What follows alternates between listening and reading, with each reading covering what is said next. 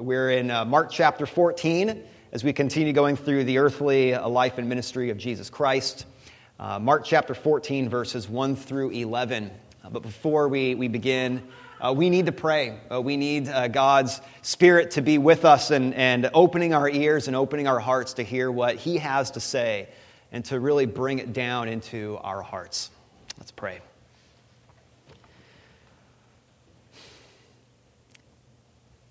Lord, we do not come before you in some sort of perfunctory time right now in this prayer.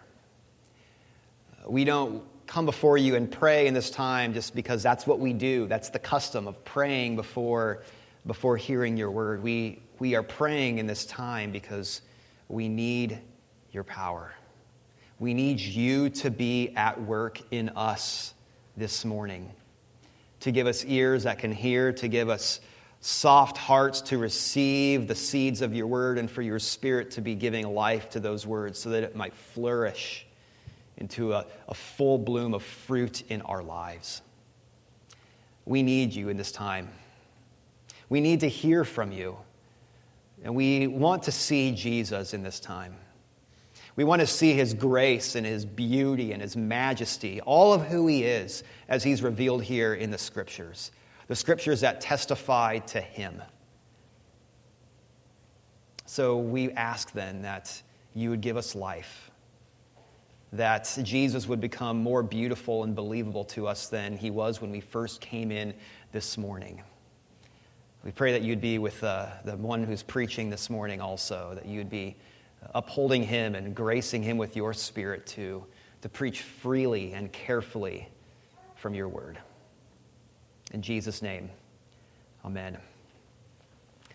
All right, Mark chapter 14, verses 1 through 11. This is God's word. it was now two days before the Passover and the feast of unleavened bread. And the chief priests and the scribes were seeking how to arrest him by stealth and kill him. For they said, Not during the feast, lest there be an uproar from the people.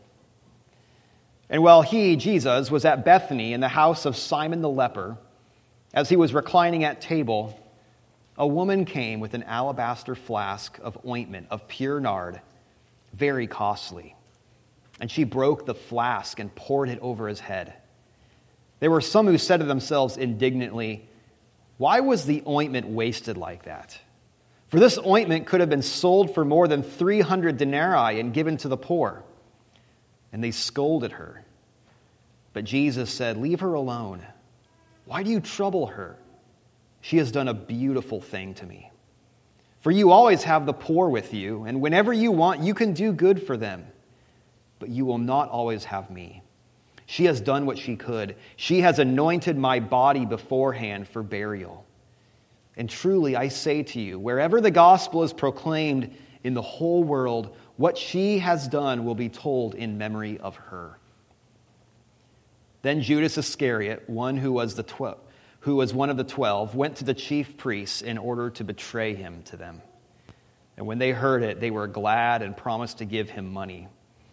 And he sought an opportunity to betray him. Amen. This is the word of the Lord. Well, you can think about the, the best gifts that you have received what are they, right? What is the, some of the best gifts that you have ever been given? But you think about all of those gifts, though, that you may have been given that you would say, well, that's one of my favorites. What is it, though, that has tied all of those gifts together that you've received? It could, you know, it could be, uh, well, they were all expensive, but likely, though, what has tied all of those gifts together was that they were given with love. So what makes a gift significant isn't just the cost, it's the love behind it, no matter what sort of gift it is. And this morning, here in our passage, we have, we have a woman who gives Jesus something very costly.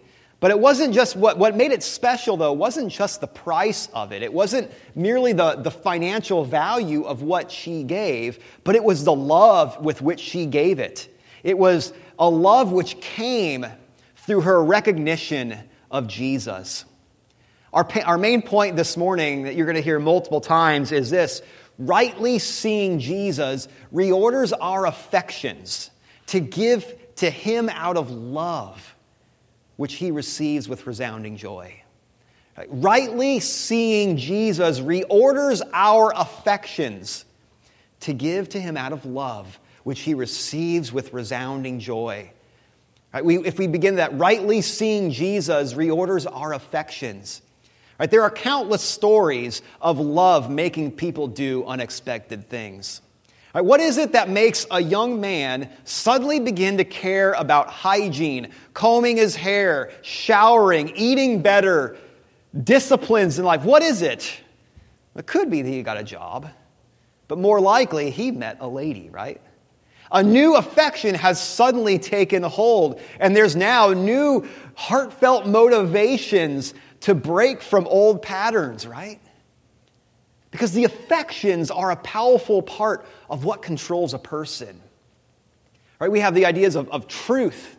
Right? There's the mind, there's the will. All of these are important drivers. All of these are components about what, what controls a person. But well, what about the will? The will, though, needs to be moved into action, doesn't it? Truth alone, just simply knowing something doesn't compel, but knowing the goodness of that truth does, though. Affections actually provide the movement, they provide the goodness, they provide the beauty to complement truth, then. See, it's affections which compel us, and they compel us in these deep seated ways. They're the compass that, that directs one's life, a compass of a new love which takes root in the heart. It's not another love that's added.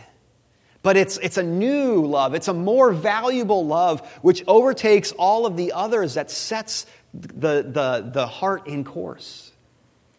Priorities, then, the priorities of a person are reordered. And life now, all of the parts of life become reordered around this new love. And this is seen here very clearly in the actions of this woman who comes to Jesus. Now, Jesus is reclining at table with others in the house of Simon the leper. Uh, likely he didn't have leprosy then because no one would go into his house, but he was likely someone whom Jesus uh, had healed of leprosy. And there they are in his home, around his table, sitting, reclining at the table, having a meal together, some sort of festive meal. And then this woman enters. This woman enters the room and she approaches Jesus and she's holding in her hands something very valuable. She has in her hands an alabaster flask. It's sealed up there and it's full of anointment or of, of ointment. It's full of perfume. This sort of jar that, she's, that she had, this flask with all of this expensive ointment and, and perfume, the, things made of nard, it was extremely valuable. Right? We actually find out later in here that it was, it was valued at upwards of 300 denarii, which at a denarii was a, a day's wage. So this would have been the equivalent of almost seven eighths of a year's salary that she has right in her hand. This was functionally her savings account. In this age here, how did you save your money? Well, one of the ways that you did, one of the ways that you invested was you bought something like this. You bought a, a flask of perfume or some sort of something like this that you would then hold on to and it would keep retain its value and then you would sell it then later in life when you actually needed the finances this was she had in her hands approaching with jesus this was her this was her savings account this was her retirement fund. This was her future financial security that she had. It was her treasure. In fact, perhaps it was even an heirloom that had been passed down to her from family. This is something extremely valuable that she has. And does she just present it to Jesus? Does she show Jesus what she has? No. What she does, she does something amazing. She takes it, she snaps off the top, she breaks it open, Again, not like unscrewing a lid or, or a cap. This required breaking. You would snap the neck or snap the lid of it. And then what she does is she pours it all out in one moment upon Jesus who's reclining there at the table. She pours it out on his head, and it pours down from his head, through his hair and his beard, down onto his shoulders and his body. And she anoints him with this, with this incredible, fragrant offering that would have just filled the, the whole entire room with this beautiful smell. And eyes went wide, words were murmured, and hearts burned, but not burning with zeal and awe, they're burning with displeasure. She gives Jesus a costly gift. She gives Jesus a momentary gift. Why would she do that? What would compel her to do this? Because of her affections. Her affections were reordered in such a way that love for Jesus had become primary. That was the now driving force. Love took precedence over all of her other affections. And that came because she saw Jesus. She saw him. She knew and she had come to know who Jesus was. She had been witness to the love that he had shown to others. She had been witness to his mercy that he extended to people who didn't deserve it. His kindness that he had for people, his care, right? All of this here perfectly coupled also with his authority that he used on behalf of the glory of God and for lifting up others his holiness that he, that he lived his whole life with, righteousness, his concern for other people.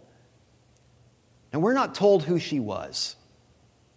We don't know exactly who she was. Perhaps this was Mary, the sister of, of, Lazarus, because we have in John, in the Gospel of John, chapter 12, there's a, a, a similar, a very, very similar account during the same week, um, different day, it says.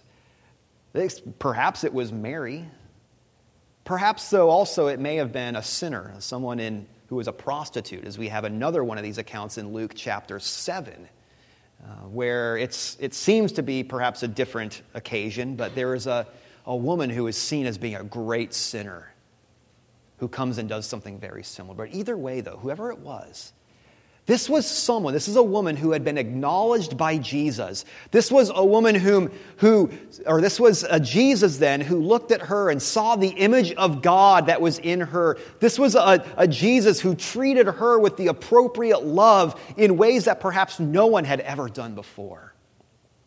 Jesus saw her. Jesus cared for her. Jesus loved her. And then she saw Jesus in his grace his mercy, his truth, his love, his beauty. And she loved him in return enough in that moment to give him everything and to pour everything out, all that she had in this beautiful, fragrant manner. Affections compel us, don't they? Affections compel us, but we also know that affections compete within us. And that's the struggle of the Christian life. We have the new affections that are put in us by the Spirit of God, the new affections as we are being remade into new creatures that are also, though, in tension with the old sinful uh, affections that we still have, and they want to vie for each other. They compete, and it can be more easy or it can be more difficult at times depending on the, whatever affection it is and how it has its hold on us. And what are the affections that compel you in your life? What are the affections that are in competition within you for, for precedence? What are the affections that you have which drive your motivations? This woman, though, she saw Jesus. She saw him rightly. And she saw Jesus in a way that for him to take hold of her heart. And friends, if when we see Jesus in these ways, for him to take hold of our hearts and, to re, be, and for him to reorder our affections, you need to see him rightly. Not just a Jesus of our own imagining, a Jesus who we want to be, but we need to see a Jesus as he is presented to us in his word. We need to see a Jesus of mercy and of grace to sinners, to guilty people, to broken people. We need to see from the scriptures a Jesus who is the one who loves righteousness and holiness, and a Jesus who is zealous for what pleases God, and a Jesus then who himself was perfectly righteous, and he lived to please God, going all the way to a cross. Because what pleases God is for sinners to be brought back and, to, and be reconciled with him. And this was a Jesus who came and did the Father's will, who sacrificed himself so that we might be free and cleansed from our sins and we might have a new affection, a new love, which we put in our hearts for us to love him like we've never been able to do before. rightly seeing Jesus, reorders our affections to give to him out of love, to give to him out of love which he receives with resounding joy. This is an astounding gift that she brought here. But not everyone thought so. There were indignant hearts that were present at that table in that room that were revealed from angry words and from the scolding of this woman. They thought it was irresponsible for her to do such a thing. What a waste with this. What have you done? Why, didn't, why did you waste this wonderful, beautiful gift that you had? Don't you know that this could have been put to better use? Think of how many poor people that you could have helped with this. Right? What, what you could have done for real tangible good by selling this and giving it to others. And they looked at her gift not through the eyes of devotion, the devotion and love that she had. They looked at this gift with the eyes of pragmatism. Jesus, though, comes to her defense, which probably only increased her love that she had for him in that moment. And he says, She has done a beautiful thing to me. She's done a beautiful thing to me. She, he gives validity to her gift. He knows that it's been given to him out of a heart of love. And that this is a special opportunity where Jesus was with her to display her affection. See, there's always work to be done in our homes, right? There's always chores for us to do. There's always laundry. There's always housekeeping. There's always things that need to be cleaned. The list is endless. You can continue to go. But when the special guests come over, the people whom we invite come over there, then what do we do? We focus on who's there. We put those chores aside. There are always chores to do, there's always housekeeping to do. We focus on who's there with us. Jesus doesn't dismiss the poor, He doesn't dismiss serving the poor one bit. There's a tension that lies here. He affirms its goodness and its necessity. He says, There are endless opportunities. There will always be endless opportunities for you to go out and serve the poor and love your neighbor, just as I have commanded you, just as, as was commanded you in the Old Testament. But what about, though, the God who became poor for our sakes, as we're reminded of in 2 Corinthians 8? The God who became poor for our sakes, so that out of his poverty that he took on himself, the way that he emptied himself, out of that we might then become rich. Rich in the love of God, rich in the glory of God. See, in that moment, she actually was giving to the poor, but not as we might expect, but the man who was the ultimate example of poverty. The Son of Man who had nowhere to lay his head, the Son of Man who had no home, no money, despite his, his never ceasing work that he did his whole life. The Son of God who willingly exchanged his heavenly glory that he had to come down and to take on humanity and enter into a lowly human family. In fact, it didn't even matter if he entered into the richest family in the world. Anything, any earthly family, any, anything that, any family that he came down to would have still been an infinite act of becoming poor in consideration with the, the heavenly glories that he had before. And Jesus himself, as he went on this earth, allowed himself to be mistreated and exploited and ultimately crucified. And in that moment there, when he was crucified, he was identifying with the broken and the poor in their sin by taking their sin upon himself. So there are always opportunities that we have to serve the poor. And there are always times to present ourselves um, out of love before the Son of Man. She may not have known the full extent of what she was doing and the full extent of what it meant for Jesus to be there in that moment with her, but he wasn't, he, she did know that he wasn't going to be there for much longer. In that moment, though, in that moment before Jesus, this was a beautiful thing that was happening. It was not a pragmatic thing. It was her very best. She was giving out her financial security. She was giving him her very best, everything she had. It was a demonstration of faith, of faith and love knowing Christ enough that he was devoted to her, that he was caring for her, This was an act where he or where she was entrusting herself to him, knowing that she had loved him or that he had loved her and, had, and would continue to care for her. This was a trust that she had in his love that, that she had seen and been a recipient of before. Love in knowing Christ enough to devote her whole self over in faith and entrusting herself into Jesus' loving care. And Jesus looks at these gifts of devotion he receives these fragrant offerings and he receives them as something beautiful. And that's something that we need to remember. Because these sort of costly gifts, others might say otherwise. There are other people who might echo the, the words that were spoken in that room there. Such a waste. What an irresponsible, uh, irresponsible act.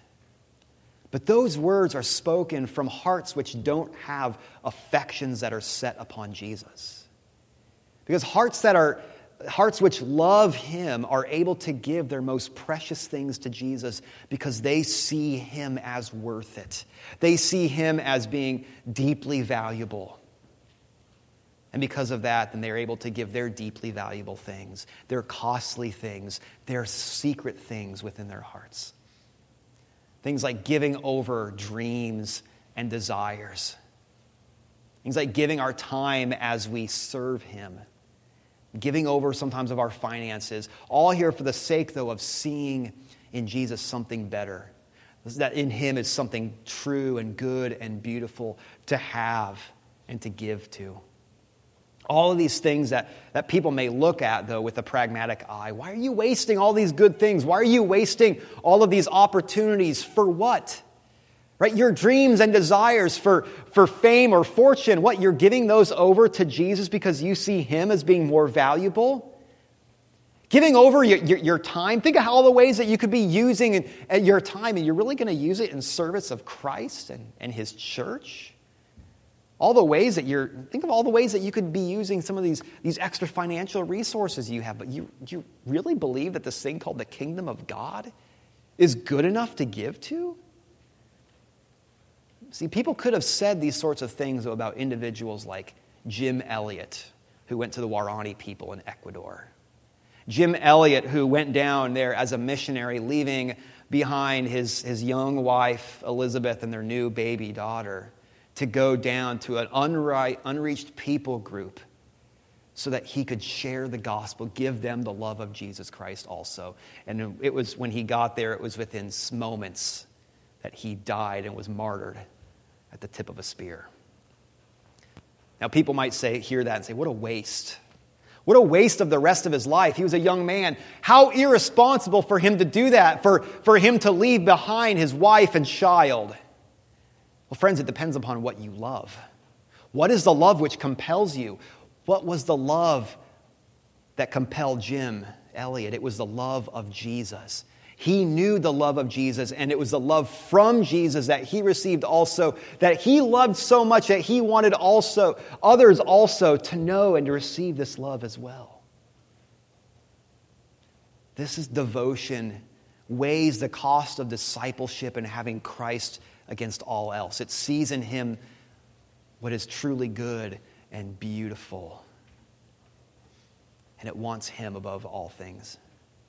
It values him above all things. And so for some, giving, uh, giving over, you know, giving these costly gifts might not be costly in giving lives, but it might be costly in giving Jesus deep parts of their lives. Perhaps even like longings and desires and sexuality feeling the pulls of the desires which God says are not according to his holiness, but yet loving Jesus, though, with more than just the desires of the body and wanting what it is that he desires. And some might say that that's throwing the best part of life away. You're denying yourself gratification, you're denying yourself of who you are. It may be difficult, but Jesus looks at those gifts, though, that, that are given with incredible love. Jesus looks at those gifts. He says, That's beautiful. It pleases me. I will take these gifts any day. It is never a waste when someone gives everything that they have, everything, even down to the deepest parts of who they are to Jesus. The affections and the loves within your heart will direct you how to live. If you want to live on mission and if you want to live with the kingdom of God in mind, then you need to fall in love with Jesus. And the only way that you can fall in love with Jesus is by continuing to look upon him, to know him, to commune with him, and to know the love that he has for you a self sacrificial love, a giving love. Because that's also looking upon Jesus in that way, that's how love is maintained. It's not just to fall in love with him, but also to stay in love with him and to not fall out of love. Friends, if you want to live holy, if you want to live a pleasing life to Jesus, it also comes through, through loving Jesus. The drive for holiness is simply having your affections reordered. Reordered affections come when Jesus takes a hold of your heart, and it comes when Jesus works with his spirit within you. Again, rightly seeing Jesus reorders our affections to give to him out of love, which he receives with a resounding joy. One of the most incredible parts in here is how he received her gift. It is the resounding significance of what he does with what she presented to him. Jesus takes her gift and he actually adds to it. He multiplies this one act into something more, really into, into two parts of her offering that she would have never anticipated. And the first was what it meant to Jesus' upcoming burial. Bodies were prepared for burial by using perfumes and ointments to get them ready before they would be, before they would be put in an ossuary. And Jesus would endure a true death, a real death upon the cross, and that would be complete with burial as well. These things would happen to him. And, but this here, what, what this woman is doing, it is anointing beforehand. It is, it is like a preparation for him to actually, well in advance for him to go and to die and to be put in a tomb. It was anticipating his impending death and burial that would happen just a few days later, but she didn't know. But second, though, is the lasting effect of her gift. The lasting effect, as we're reading about it right now. We're reading about her gift as it is written in Scripture for us. This is a significance, a significance to her gift which continued far beyond Jesus' burial and far beyond his resurrection, because here we are still reading of this gift that she gave today. It remains an example for us of this affectionate service and giving to Jesus. She didn't know in this moment that, that we would be reading it today. She didn't know that it would be taught by the church over the ages. See, part of the wonder of Jesus then is how he takes our gifts and he uses them in ways that we can't imagine. See, when you give to Jesus in love, it's not in vain. It doesn't matter what it is. Right? When you, when you give him your time, yourself, your life, it is never in vain. He will use it in ways that you actually may never know in this life. I mean, think about who are some of the people who have had a personal impact upon you in the faith? And it's very likely that some of those people, particularly if it was when you were a child, may not know about, what, about how you've grown up, about what God has done in your life. They gave in whatever way there. Friends, and Jesus used them. Think again to Jim Elliot. Think about the resounding influence that he and his, and his wife Elizabeth now have had on the church. Think about the, the, the, uh, the influence that he has had upon missions, upon discipleship. There has been a, a, a legacy that has lasted far, far beyond those few moments before he died. There have been people who have influenced you in ways as they gave to Christ. Who are those? I mean, friends, who knows what he might do with, with you and what, with what it is that you offer to him? But the thing is, it's never part of our recognition. It's never for us to be recognized. It's always for Jesus, for his glory, and for his recognition. Jesus says those words, what she has, or what, what she has done will be told in memory of her. Now, this is an act of an anonymous, of, of an anonymous woman, though who still remains anonymous. Again, Mary, po- potentially, but again, we don't know, we're not told here who it is. I think it's important because the focus isn't on the individual. The focus isn't on the individual who gave it, but the focus is on the love of the person who gave it. The focus is on love for Jesus. Devoted gifts are never about the giver, right? Giving a devoted gift is all about the one who receives. And a heart that's oriented towards Jesus wants him to be the focus. A heart that's oriented towards giving to Jesus is content to fade into the background and let him shine through. It doesn't require, even require any words of thanks or recognition because that's not the point. You can have a long lasting impact on the kingdom even if you never see the fruit of it. There are some who plant, there are some who water, and there are some who see and reap the harvest then. But if, if we're driven by love, the love of Christ Jesus, if, we're, if it's driven by our love for Him, then we're okay with that. When I was in seminary, there was a, a cohort of us uh, uh, um, with our, our, one of our professors, uh, which we were part of a, a prayer group, and uh, the words, the mantra that was echoed amongst us the, the, during those years was one by uh, the 17th century Moravian Nicholas Zinzendorf. But it, I love this, and I still want to, I always still try to keep it in mind. It's preach the gospel, die, and be forgotten. Preach the gospel, die, and be forgotten. Because it's not about you, it's not about me. It's about the gospel, and you can just die and be forgotten because what matters is the Christ who continues to go on and on and on. It's not about us, it's about Jesus, it's about his kingdom. Rightly seeing Jesus reorders our affections to give to him out of love with which he receives them with resounding joy. See, we have this, though, a contrast with Judas Iscariot at the end here. Judas, one of the disciples, one of the twelve, who then conspired to betray Jesus, who sold him out. What was it that compelled him to sell out Jesus? Was it money? 30 pieces of silver for which he did it for wasn't a whole lot of money. Certainly not enough to betray your master like that. It was a lack of love. He had traveled all this time with Jesus, and he had just gotten to the point where he had no more willingness to tolerate him. And perhaps this moment right here was the breaking point. Perhaps this moment when he saw how Jesus received this gift from this woman gladly and silenced the crowd of onlookers who were grumbling in their hearts, this may have been the final straw that he found offensive. How could Jesus do that? I'm done with this. But see, the thing is that both this woman and Judas saw Jesus. They saw how he acted towards people. They saw his grace, a grace that can really only be shown to sinners. They saw his willingness to be merciful to the least and the, and the, and the lowest.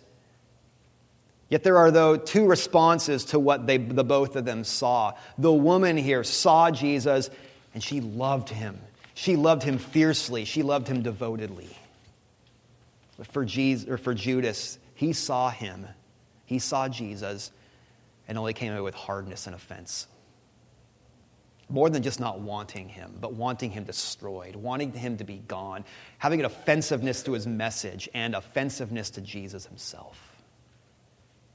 See, this is more than I think from this here, we have, we have Judas who had been going with Jesus for these, these several years. And so we learn here it's more than just a proximity to Jesus, more than just being around Jesus that, that, that, that, that affects us. It's actually what, how we see him and how we recognize him and what he does in our hearts.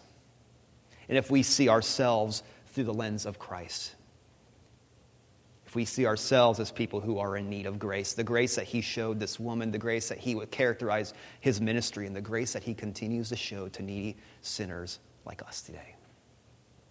Friends, if you don't see yourself in need of grace, then you're going to grow hardened, just like Judas did. Self righteous people, what do they want? They want Jesus destroyed. They want him remade in their own image, at least. The reason why is because grace exposes our self righteousness. The very notion of grace and being shown grace means that I have wrongs. And it means that I am unable to do absolutely anything about them. I need to be shown grace. And if we are, have our self righteousness there, then it forces us to look in the mirror. And I will either look to Him with Jesus, or I will either look to Jesus with love, as I recognize grace, or I will look to him with hatred as I hold on to my self righteousness.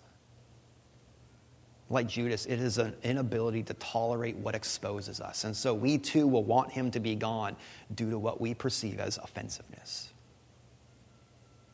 She saw Jesus. He saw Jesus.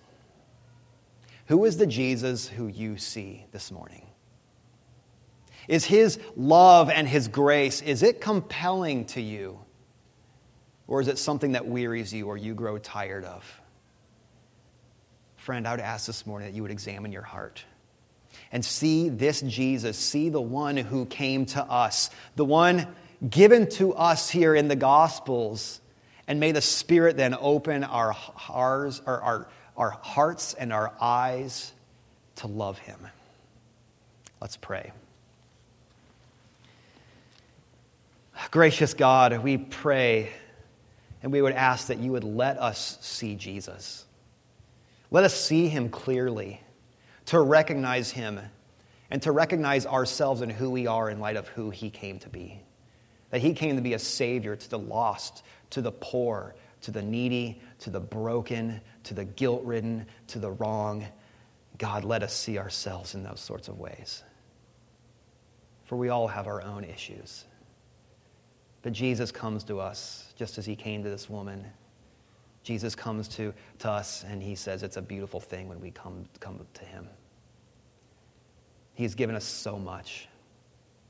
And let that be which compels us. Let that be which, which is the new affection that's set in our hearts by your Spirit, God, so that our hearts would burn with zeal for Him and for love, and that we would be devoted to Him. And yet we know our, our, our, own devotions that we try to, to, to stir up in our own selves are, are so weak and so strengthened of the devotions that we have to Him.